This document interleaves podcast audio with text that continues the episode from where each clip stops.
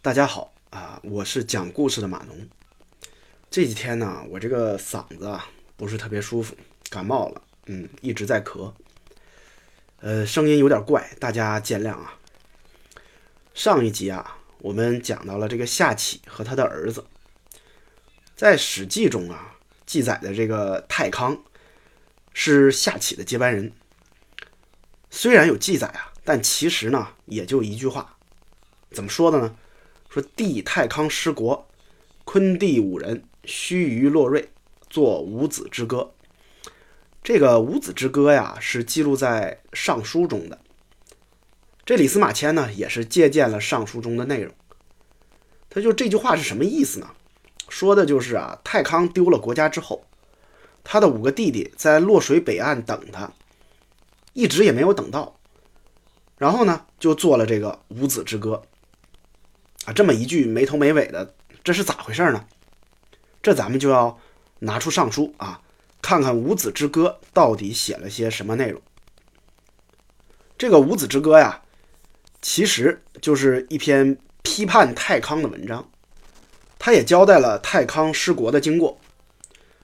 太康这个人呢，沉迷酒色啊，不理朝政，经常在外打猎，很久都不回来。有穷氏的君主呢，叫义。啊，就是我们说的那个后羿，他趁着黎民百姓啊对太康不满，就发动了针对夏后氏的战争。最终呢，有穷氏赢得了这场战争，太康被逐出了自己的领地。然后太康的五个弟弟就带着他们的老母亲，在洛水边上啊等太康，就一直没有等来。他们呢就一起写了这个《五子之歌》，主要是埋怨太康的。你为什么骄奢淫逸呀？为什么不听老祖宗的话呀？啊，为什么不对老百姓好一点啊？搞得我们现在无家可归啊！这就是《五子之歌》大概讲的那个内容。这里会不会有人有疑问呢？这个有穷氏的后裔和那个射射日的那个后裔，他是个什么关系啊？因为射日的这个后裔啊，是武帝时期的人物，这都到了夏了，怎么还有后裔啊？难道这个后羿也活了几百年？你要是听我讲过《山海经》啊，你应该能明白，这个后羿啊，他不是一个人，这是一个部落首领的名字。有穷氏的首领都叫后羿，这一点呢，郭璞在《山海经注》中也提过啊。还有一点啊，需要跟大家说一下，这个后羿啊和羿在史书中经常被提出。就是经常出现呀，还有一个称呼啊，针对这个后羿和羿的，还有一个称呼叫大羿。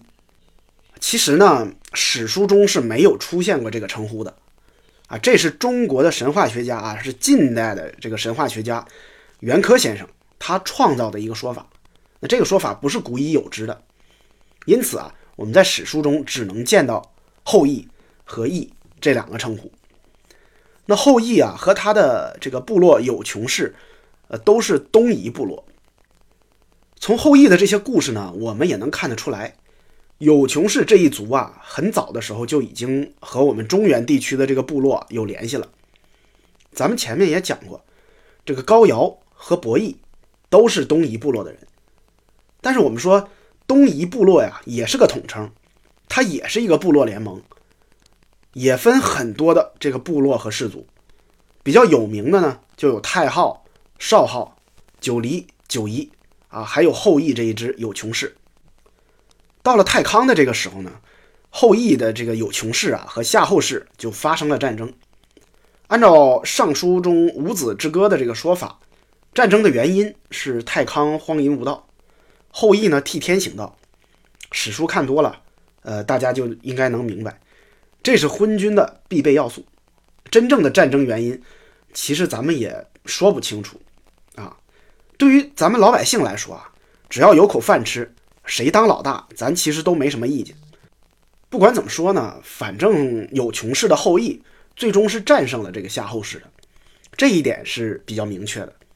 太康呢就被逐出了自己的领地，因此啊，他的五个弟弟才做了这么一个五子之歌。但是这里头有一个矛盾的事儿，不知道你发现没有？到了太康失国的这个时候，西河之战已经结束了。咱们上一期已经讲过了，在西河之战中啊，元康和伯康是被武官给杀了的。战争之后呢，武官又被流放了。所以这个时候，如果太康还有兄弟在身边的话，应该只剩下中康了。但是你看啊，讲到太康失国的这个时候，为什么还是五个弟弟呢？五子之歌就是这五个弟弟写的这样的一个歌谣嘛。这就联系到咱们上一回说的那个夏启到底有几个儿子的问题，不是说五个吗？这怎么算好像也不对，对不对？你看这个问题是不是还是说不清楚啊？所以啊，仔细读史书，你就会发现啊，在夏商时期，像这样的矛盾特别多。这也是为什么讲夏商的这个人呐比较少的原因，因为这个这部分的历史啊枝杈实在是太多。有人就认为啊，司马迁写这一段和他想给我们描述的这个夏朝啊是正好相反的，这算是司马迁的败笔。但其实啊。我认为这正是司马迁他的可爱和可敬之处，《史记》被评为史家之绝唱啊，真的是有原因的。越读就越会感受到这句话的含义。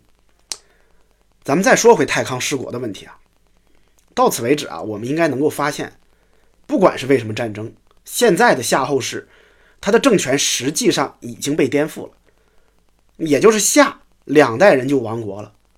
这时候夏的土地呢，已经归了有穷氏了。那么后面的夏是怎么又延续了那么多代呢？关于这个问题啊，咱们下一回再说。欢迎大家关注、订阅、转发、收藏。